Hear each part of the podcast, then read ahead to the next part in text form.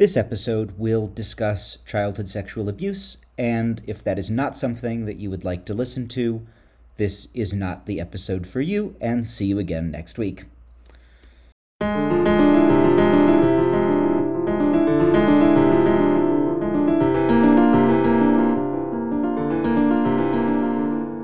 Hello, and welcome to Bad Gays, a podcast all about evil and complicated queer people from history. Last week, we had a special episode with Arthur Asseraf, who was talking about Mustafa bin Ismail, a Tunisian st- street sweeping twink who rose to become prime minister and he ended up taking down a whole nation. Who are you talking about this week, Ben? Well, I'm going to uh, begin today's episode by reading from the first pages of our subject's autobiography. I was born on November 22nd, 1869.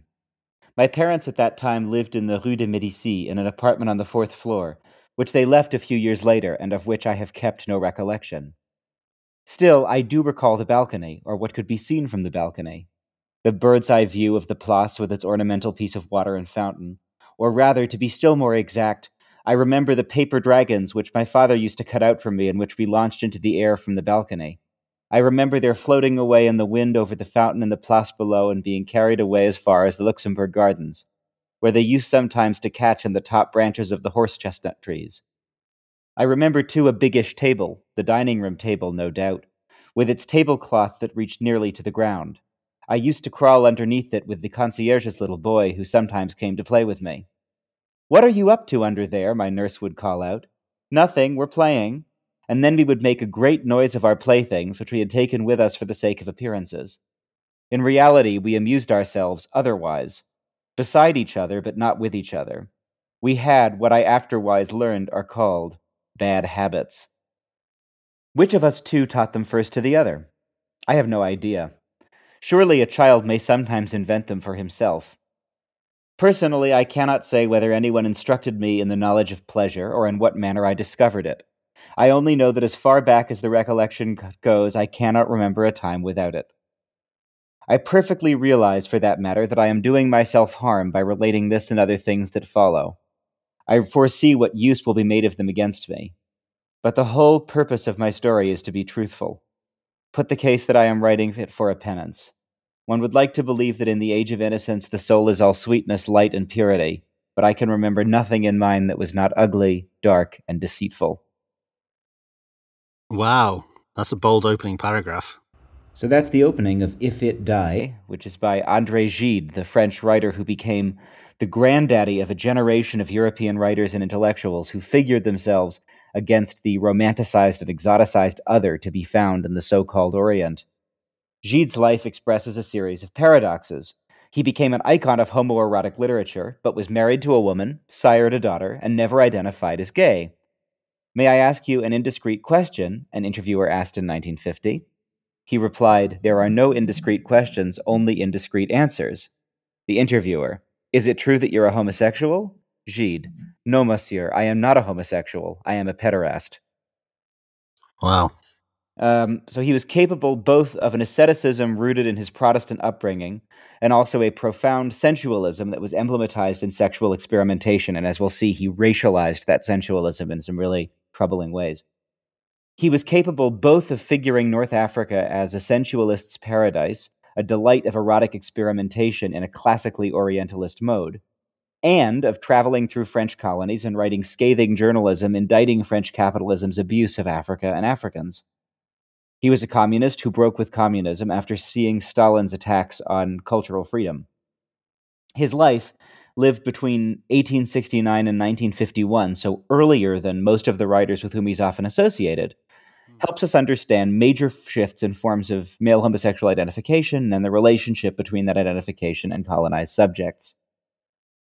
Edmund White um, wrote in the London Review, Review of Books, quote, Gay men like me, who came of age in the 50s and 60s, knew more about Gide's personal lives than they knew about many of their own friends' lives. His Protestant beginnings, his sexless marriage to his cousin Madeleine, his espousal of Catholicism then communism, and his subsequent renunciations of each, his affair with Marc Allégret, 31 years younger than he, his year long trip to Africa, his fathering a child with Elizabeth Wren Rysselberghe after what appears to have been his unique sexual experience with a woman, Uh, White goes on, quote, Today, many, if not most, up and coming writers in the English speaking world are routinely confessional. Focused on their childhoods, they invariably discover the same pathetic blights alcoholism and abuse, family dysfunction, even incest. Gide, by contrast, never saw himself as wounded, never complained about his fate, nor sought to assign blame. And he wasn't much interested in the past. On the contrary, he was eager to attune himself to each new generation. End quote. So there's a recent uh, queer theory book that I really like, which is about another great French gay troublemaker who liked sucking dick in North Africa, Jean Genet.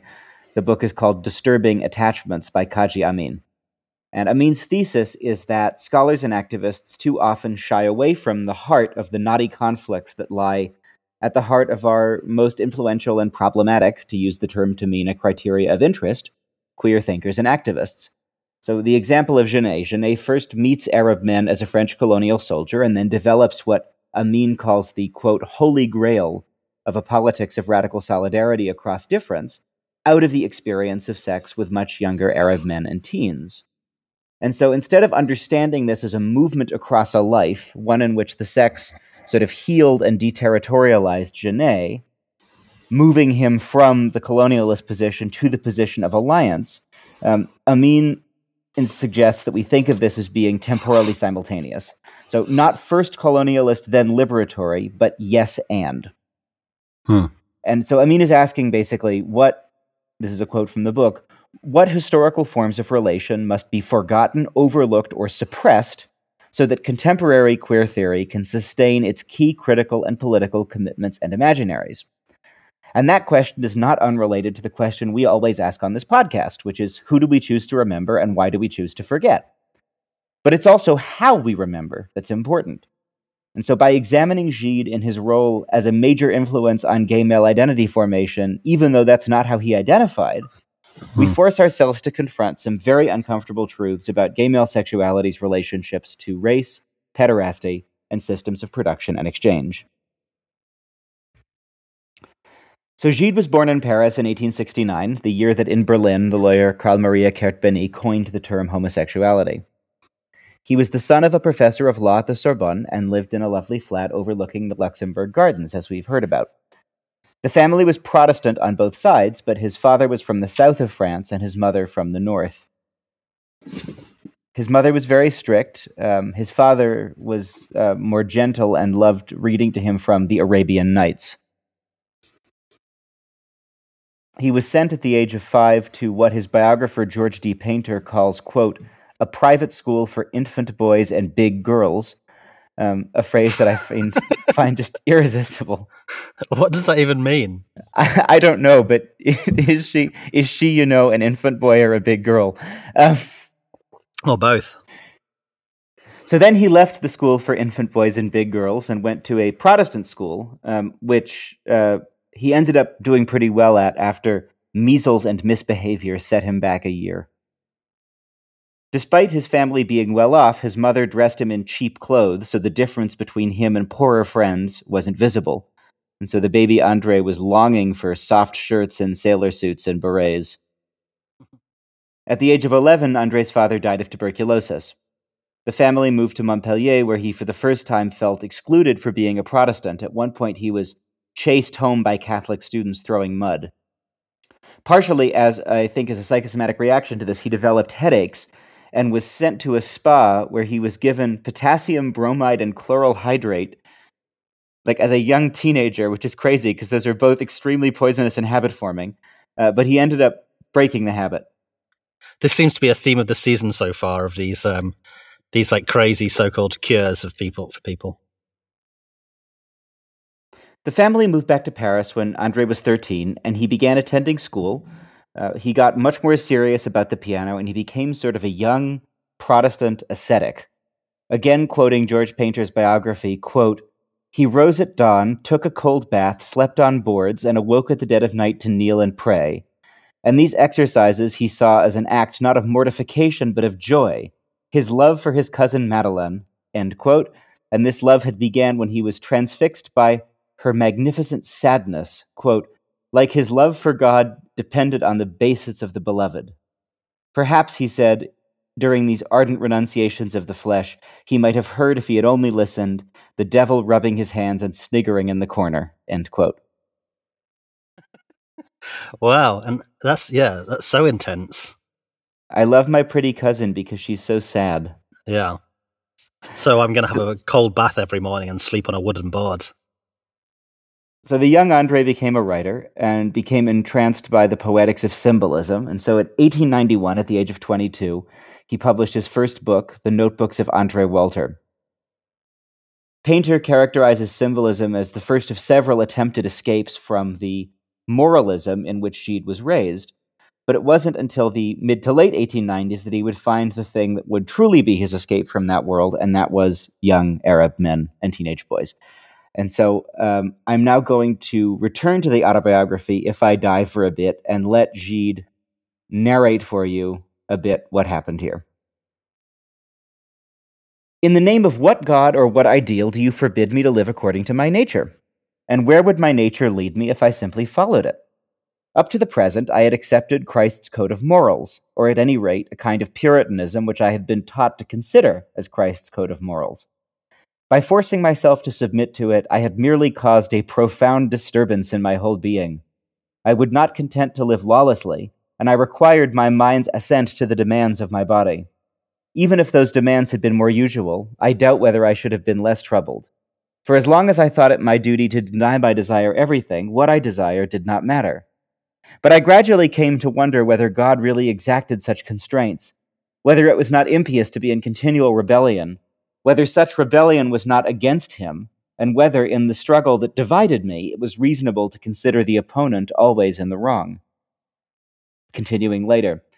I was resolved in some case to go on a journey, but I had hesitated as to whether I should accept my cousin Georges Pouchet's invitation to accompany him on a scientific cruise to Iceland.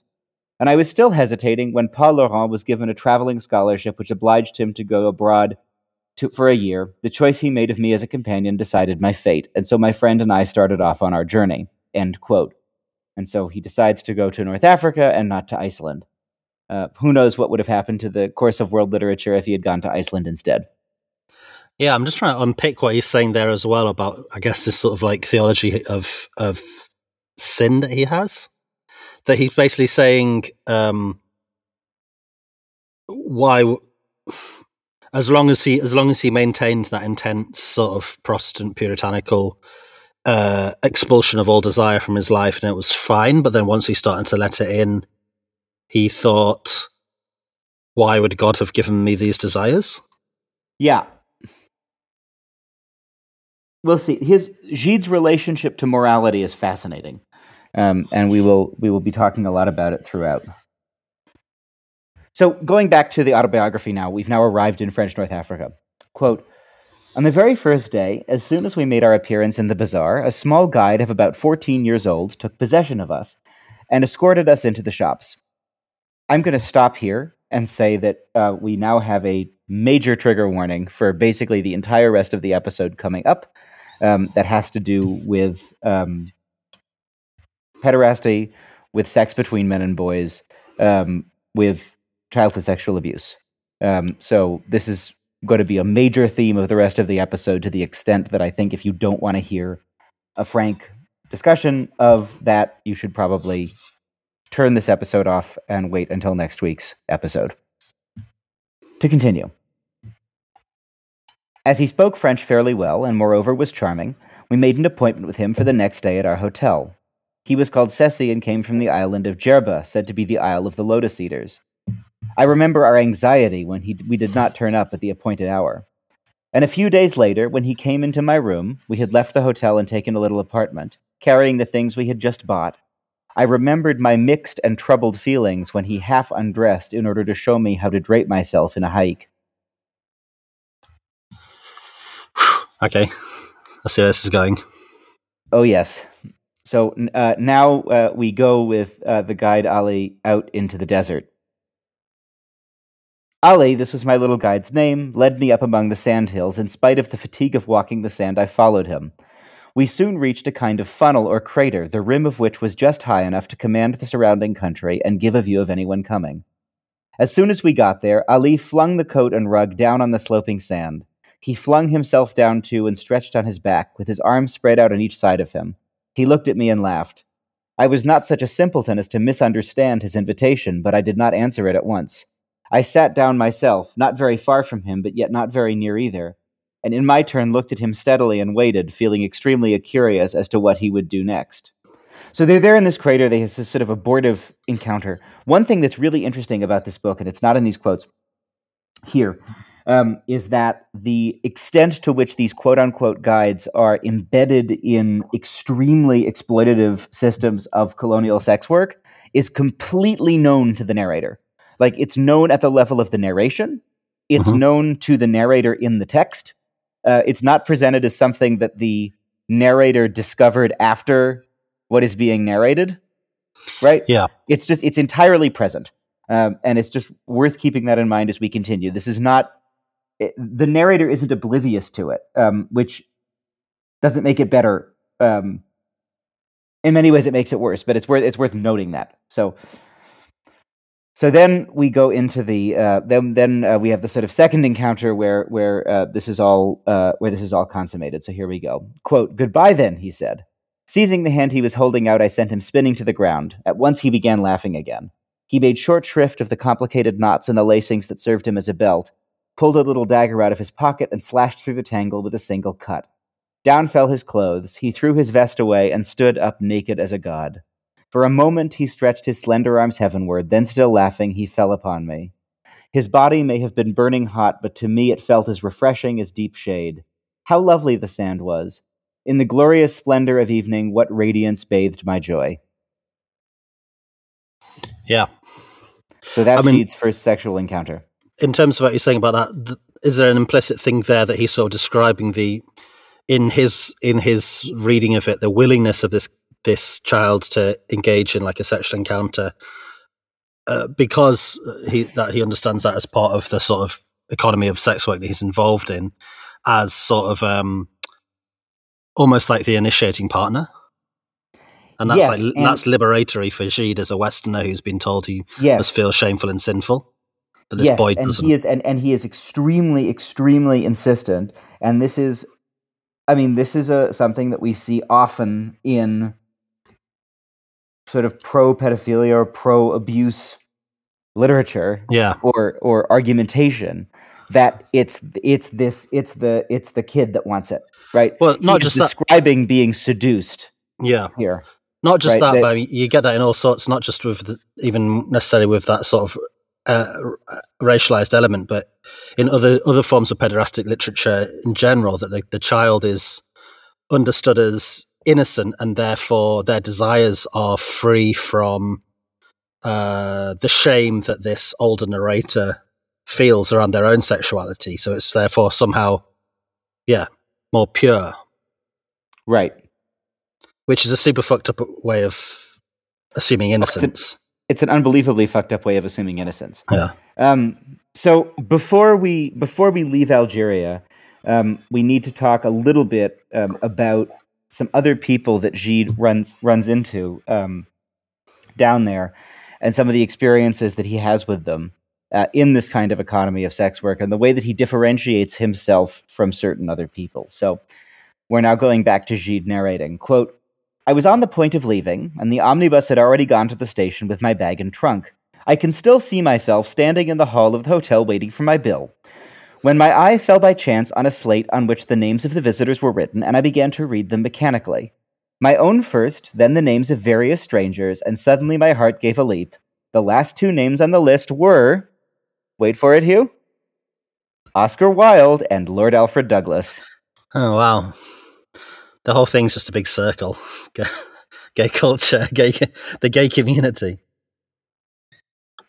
So basically, what happens is that Bosie shows up and starts dragging Gide around the various um, places and trying to teach him about all of the fun sex he can have with teenage sex workers. And Very- Gide is and Gide is like, I know. And Bosie's playing like big man tourist who sort of knows Like Yeah. you know what I mean? This sort of superior. So this is now we're like now quoting Bosie as quoted in Gide's text.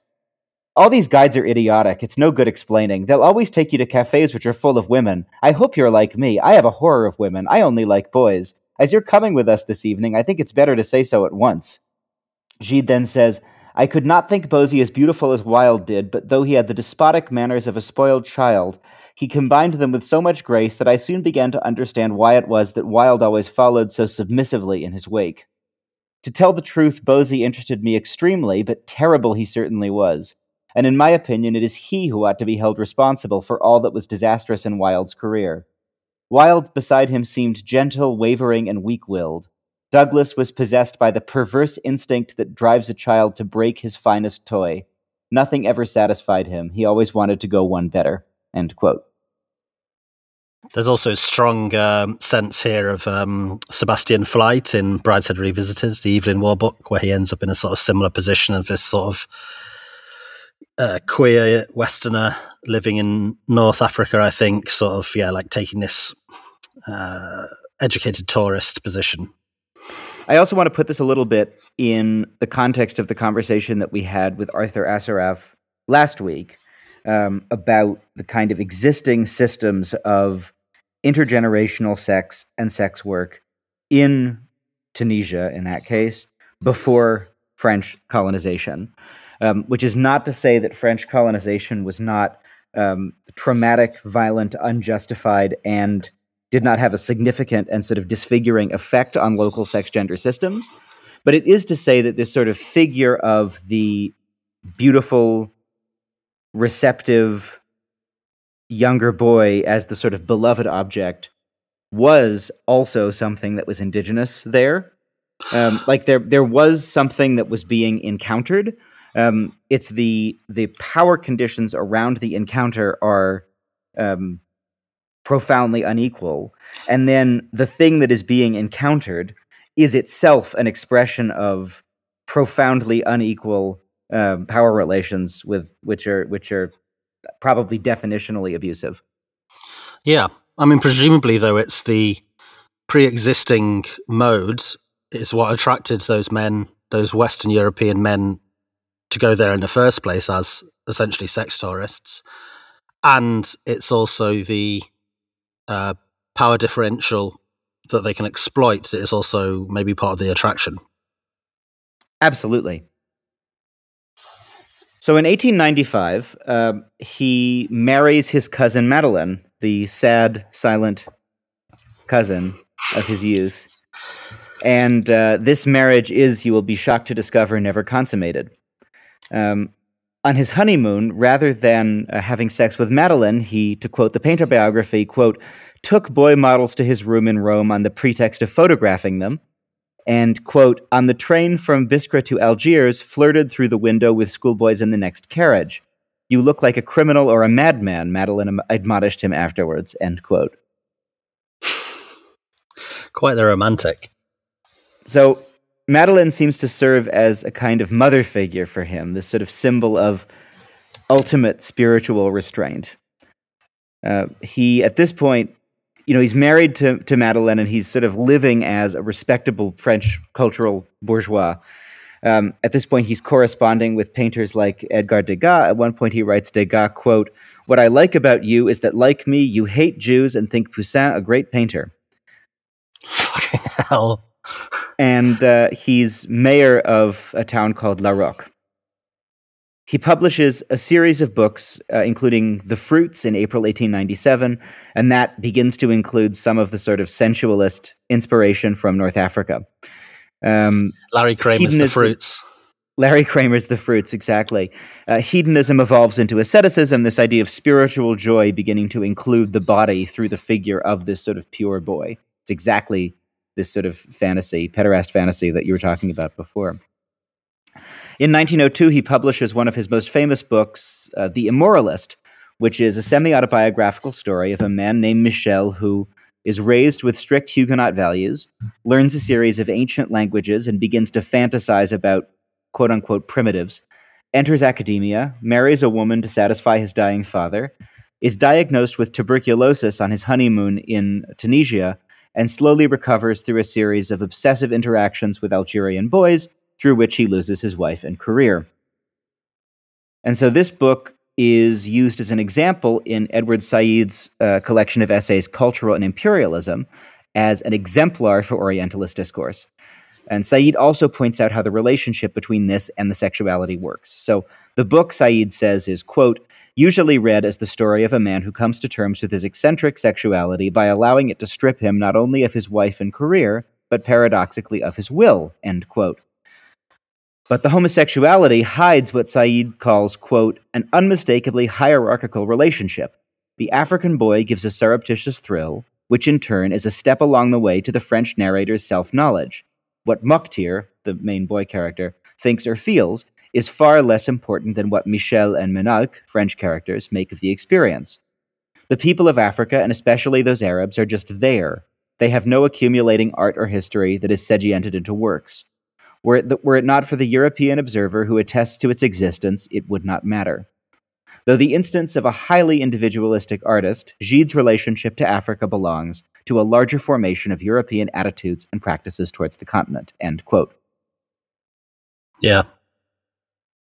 So in 1908, Gide co founds and becomes the first editor of the Nouvelle Revue Francaise, which is a really influential literary journal that becomes a founding part of the iconic publishing house Edition Gallimard. This is where Malraux and Sartre first published, the magazine's publication is interrupted by the First World War, during which at first Gide works in Paris for the Red Cross, but then in 1916 he takes the 15 year old son of his best friend as his lover and flees with him to London. And he must be then in his 50s at this point. He is uh, 1916 minus 1869. Yep, he's uh, mid 50s. And so this is one of the first times uh, when his wife really gets mad and does something. And so she burned his letters, all of his letters that were written to her, which he had been collecting. He's someone who has an extremely high sense of his own literary importance. And so he publishes all of his letters, he publishes all of his journals, like he and he and he oversees the publications of these things. These are not things that are sort of collected and published after he dies. Yeah. Um, so this is an exchange uh, from that Edmund White essay. Um, so at first I thought my heart had stopped beating, that I was dying, Madeleine told Gide. I had suffered so much. I burned your letters in order to have something to do. Before I destroyed them, I read them all over one by one. And Gide's response was, quote, An incomplete, exact, caricatured, grimacing image is now the, all that will endure of me. My authentic reflection has been wiped out forever. All that was purest and noblest in my life, all that could best have survived and shone and spread warmth and beauty, all is destroyed, and no effort of mine will ever be able to replace it. Fucking do one. So in 1924, Gide has this reputation as a great man of French letters. He's been an inspiration to a couple of generations now of uh, young French writers. Uh, he's just published a respected book on Dostoevsky, his personal life, as always, is a bit messier. In 1923, he fathered an illegitimate daughter by another uh, one, another offspring of his close friends. This was Elizabeth van Rysselberghe, who was the daughter of the Belgian painter Theo van Rysselberghe and his wife Maria Monnom. Um, we think that this was probably the single time he had sex with a woman. And so all of this is happening sort of behind the scenes, but then Gide uh, does something that really affects his public reputation, and that is that he publishes the autobiography that I've been reading from, um, and also a book called Corydon. And these are two places where what has until this point been received as literary and symbolist depictions of homosexuality suddenly cross over into his own life. And so suddenly people think, wait a minute, this man who has been writing all these books about how great it is to have sex with Algerian teenagers actually likes having sex with Algerian teenagers. Yeah. Um, which apparently is surprising to a lot of people. Um, this uh, other book, Corydon, um, Gide uh, refers to this as his most important book. Um, to quote Edmund White about this book, quote, There's something fishy about Gide's book that it defends pedophiles while condemning sodomites, Gide's name for males who sleep with men their own age, and inverts, who Gide defines as those men who play the female role in bed. He even goes so far as to say of inverts, it has always seemed to me that they alone deserve the reproach of moral and intellectual defamation, and were guilty of some of the accusations leveled at all homosexuals. Gide can be tedious with his definitions. Much sprightlier is Proust, who once wrote with perfect accuracy A homosexual is not a man who loves homosexuals, but a man who, seeing a soldier, immediately wants to have him for a friend. End quote.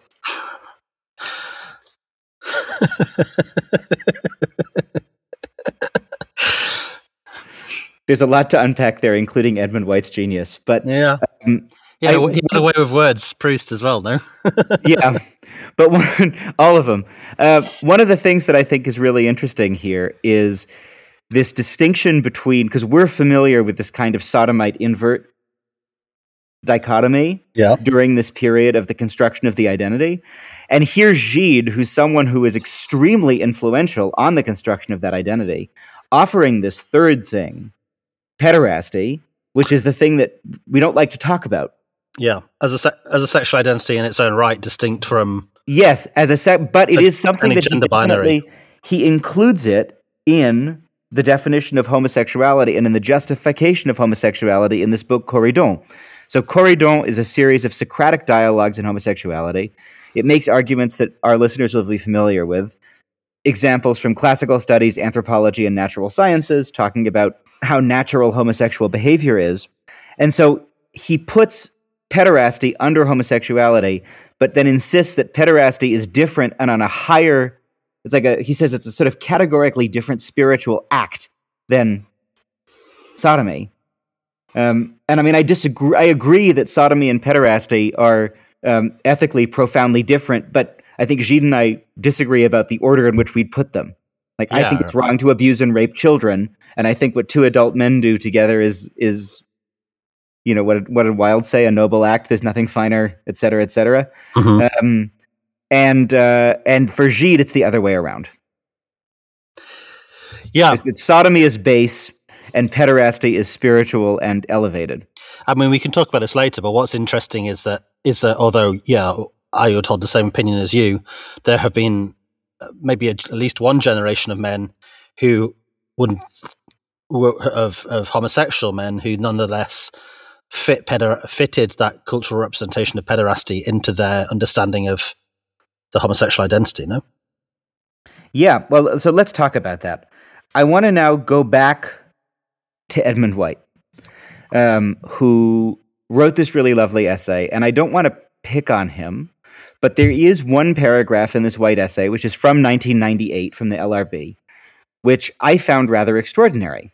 So, quote, Gide obviously regarded his life as exemplary, and as an open pedophile, he frequently invoked the didactic Greek model of man boy love.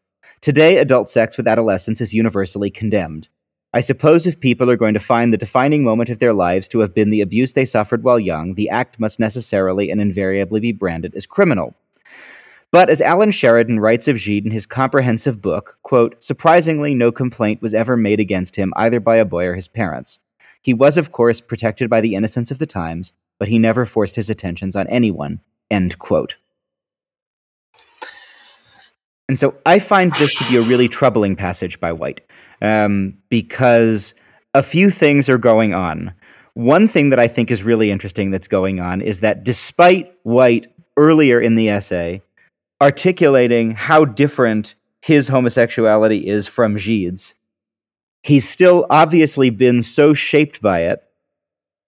Like, despite White saying, I, I agree that it's nuts that Gide is saying that pederasty is more noble than consensual adult sodomy, he's still so shaped by it that he feels the need to somehow come to its defense.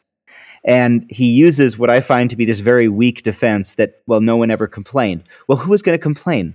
Like the the parents of of in, in what context? And, and, yeah. to, and, to, use and to use the phrase the innocence of the times um, you know really does i think kind of miss the point especially when we're talking about these algerian and tunisian boys who no one in their lives was in any position to complain. Yeah no that's like a, a rhetorical trick that is below edmund white.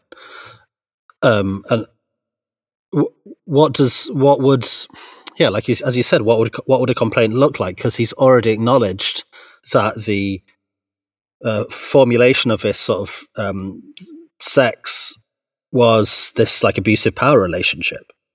Like it's intrinsic to it, and he acknowledges that. So therefore, like the, per, the, the the the the the victim of this is in no position to complain. They have no one to complain to. Like that's why he goes to North Africa to to to commit these crimes. Yeah, in the case of the boys in North Africa, there's no means of complaint meaningfully. Um, and in the case of the of the children of his friends, like Marc Allégret, with whom he's still traveling in the 20s when Allégret is in his 20s, um, even there, it's it, you know the, to to frame all of the systems of silencing and shame and and all of that as an age of innocence seems to me to be a bit perverse and beneath uh, beneath White's intelligence and and and um, really collaborating with some with some nasty stuff. So in 1925, Gide embarks with Allégret on a journey to sub-Saharan Africa, and he visits Dakar, Conakry, Kinshasa, Brazzaville, and then travels up the river to more inland destination. So the book t- uh, Travels in the Congo is dedicated to Joseph Conrad, and it opens along standard Conradian lines with a, la- a, narrator in quote inexpressible languor talking about how he doesn't know why he's traveling and he'll see when he gets there. But the text then goes on to decry French colonialism, to compare the treatment of African people colonized by the French to chattel slavery, to denounce French capitalism for its exploitation of colonized subjects. And so once again, I want to think of uh, Kadji Amin's work on Genet. Rather than thinking about Gide moving through sex with Arab and African boys towards a politics of everybody, instead I want to think about the various kinds of outmoded and disturbing attachments, to borrow Amin's terminology, that construct Gide's life on the brink of various extremely different versions of deviant male sexuality inversion, pederasty, and the emerging gay dominant ideal of sex between adult men. And it's important, I think, to remember that not everyone, even people as influential as Gide, were in favor of or expressed the kinds of ideas that ended up dominating, right? The sex between adult men ideal. So, this growing concern for the oppressed then extends to a period where Gide uh, never joins but becomes very close to the Communist Party. This is in the early 1930s as fascism is rising in Europe, and Gide is a committed anti fascist. Paris at this time is a haven for refugee intellectuals from Hitler's Germany, and Gide says that communism is starting to, quote, distract me frightfully from literature, end quote. The party was very much aware of how important a major figure like this could be to their cause, um, but uh, his communism didn't survive a trip to the USSR in 1936, uh, in which he was dismayed and made furious by Stalinism and by Stalinist controls on cultural expression as he traveled around the country, his speeches would be taken from him, and he'd then be they'd be handed back to him with more praise for Stalin added in. And so Gide publishes a travelogue revealing all of this, which then makes the communists furious at him and call him a fascist and uh, and turn on him. Standard. In 1938, Gide's wife Madeleine died, and in 1942 he moved to North Africa, and that's where he lived out the Second World War. In 1947, he won the Nobel Prize for Literature, and in 1950, published the final volume of his journal, and with that, stopped writing for the final year of his life.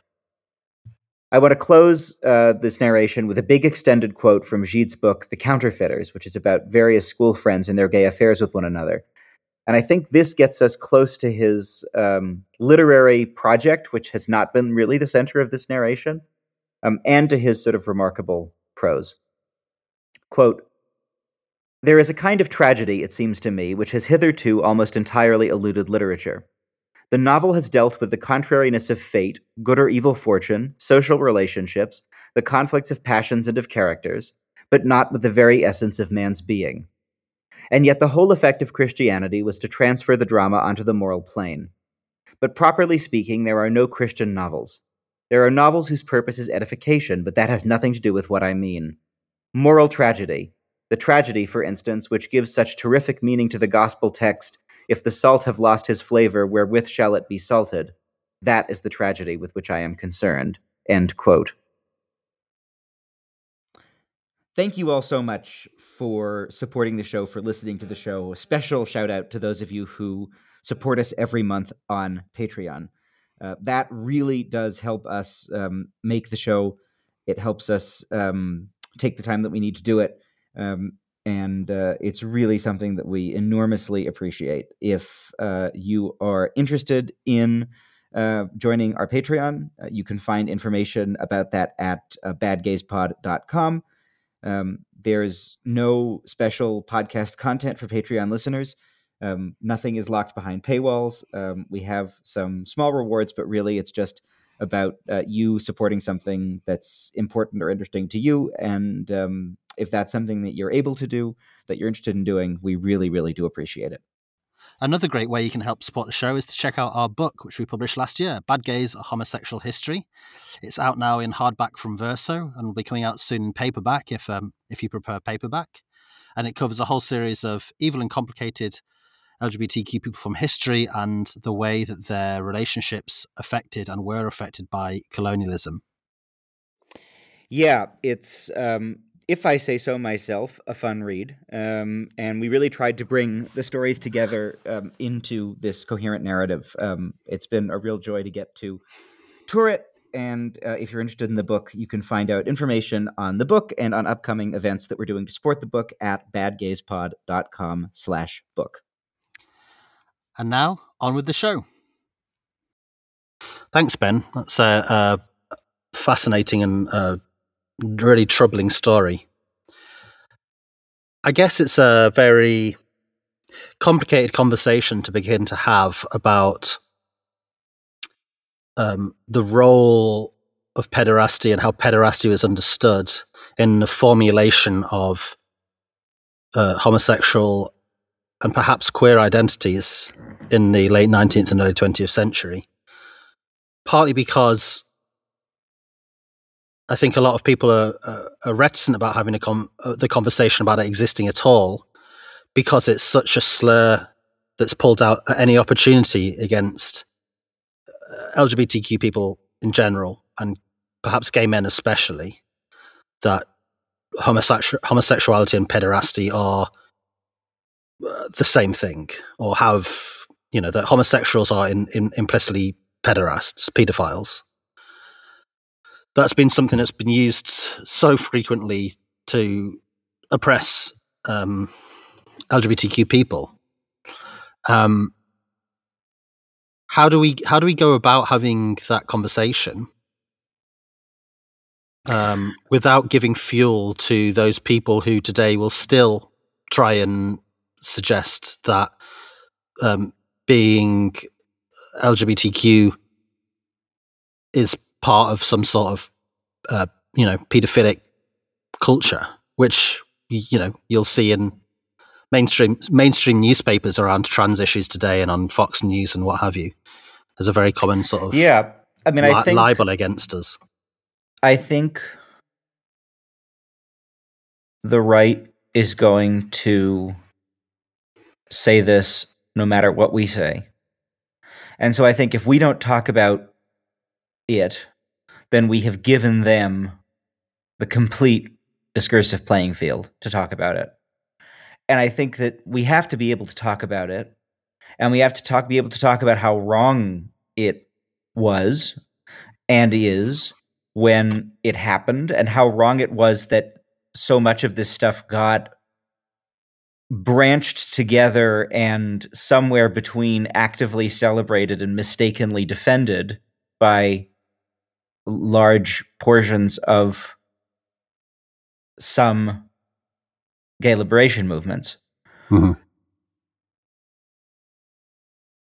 without pretending that sex with people of this age group was a uniquely homosexual occurrence. This is a time when, then as now, high powered upper class men are regularly abusing young teenagers or having sex with older teenagers or people in their early 20s, right? And like having sex with someone who's 19 or 20 is not the same as abusing someone who's 13 or 14. I don't mm-hmm. mean to make that equivalence at all. Um, ethically, uh, but there is there is something of the kind of youth cult of the sexual beloved for the high powered man, right? Right. Which provides a cover for and a romanticization of child abuse. And this happens between men and boys the same as it happens between men and girls, right? Yeah. Um, we know from statistics that most childhood sexual abuse happens in the family, that most childhood sexual abuse is committed by straight identifying men, right? So we know that this is not a uniquely gay phenomenon. Mm. At the same time, to the extent that sexual liberation movements, because on the one hand, they desired to oppose all restrictions on sex, and on the other hand, because they were still fundamentally often constructed around the um, power and privilege and attendant sexual desires of the upper class man, too often ended up defending and encouraging this kind of really awful behavior and even adopting it as something that was related to or a part of their own movement. Yeah, I think that's one of the most noticeable things, both in Gide's writing and in other writings of the time around um, uh, this constant advocate, I guess, this form of homosexual pederasty as a as a sexual subjectivity, is this absolute steamrollering of the subjectivity of the older man, who takes the child's who who almost ventriloquizes for the tri- child a form of purity or a form of innocence or a form of unspoiltness by uh, the sexual mores of the time in order to and ventri- ventriloquizes those, those experiences that that man hasn't had that that child probably isn't having and it ventriloquizes that as some sort of um, justification or uh, advocacy for like a more liberated form of sexuality which in reality is just a, obviously a, a justification of um, their own uh, sort of desire to to abuse that child.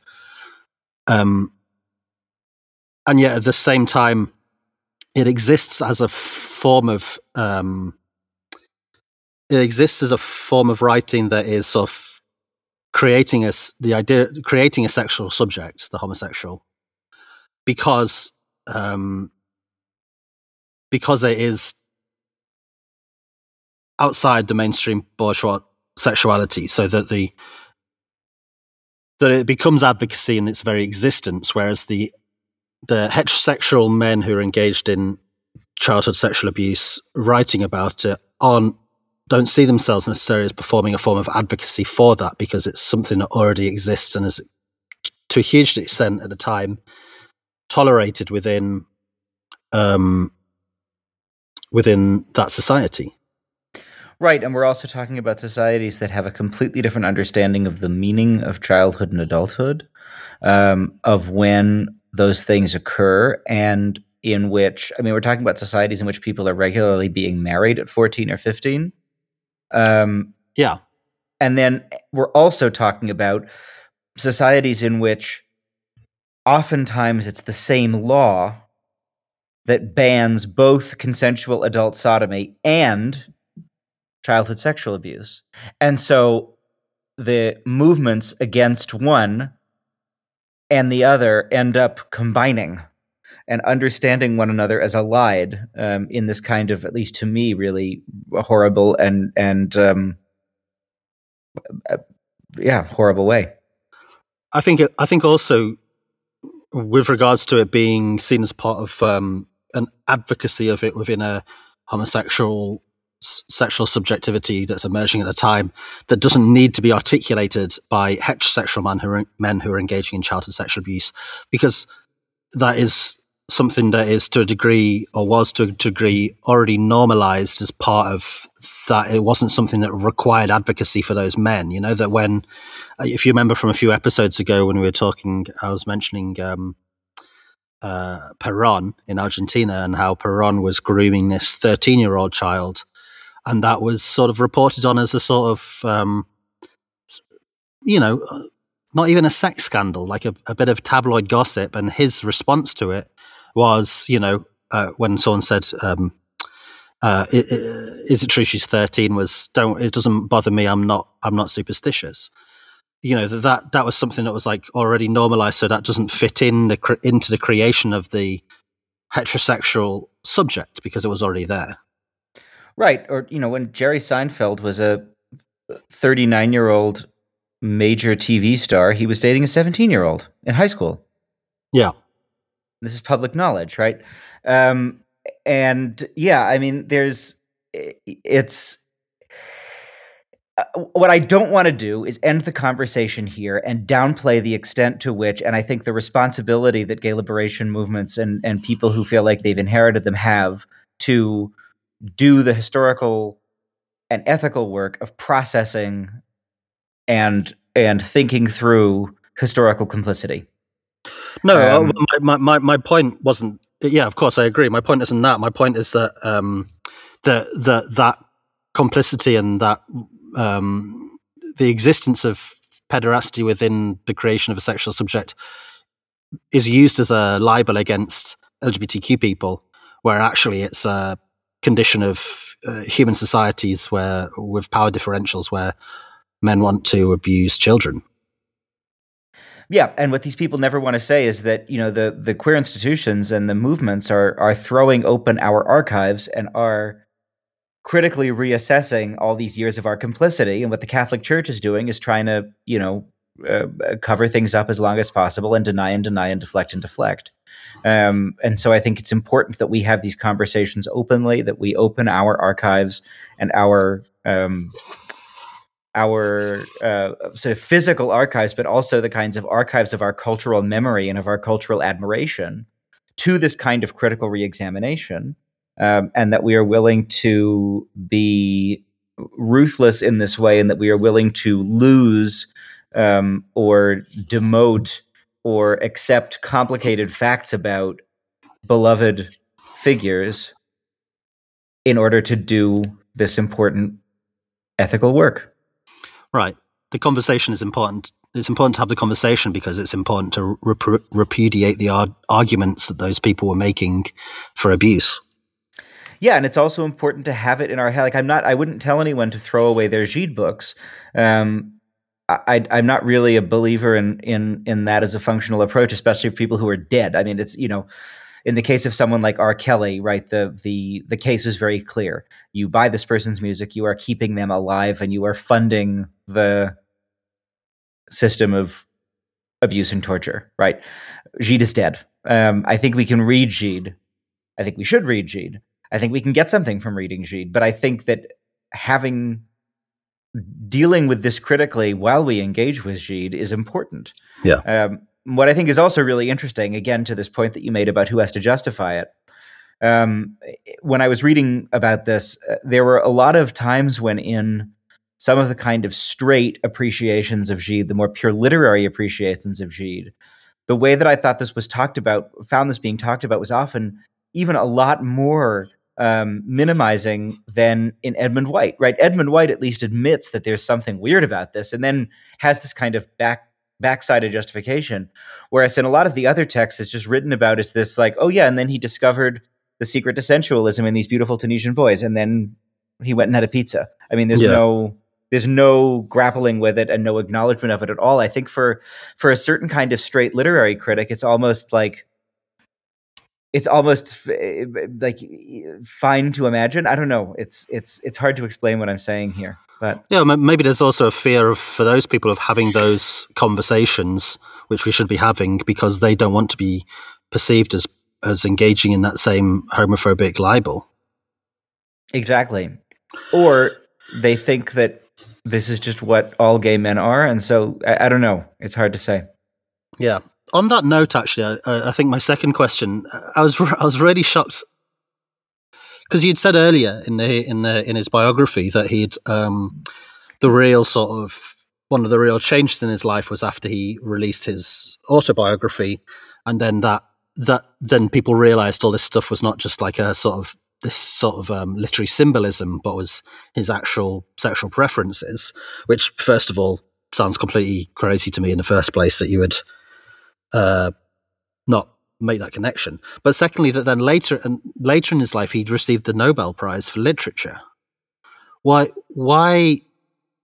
Yeah. I guess my, my I guess my question is uh, something that will be very hard for I guess for most readers, most listeners today to understand is why was were these admissions in his autobiography not career-ending um, things to to to to boast about?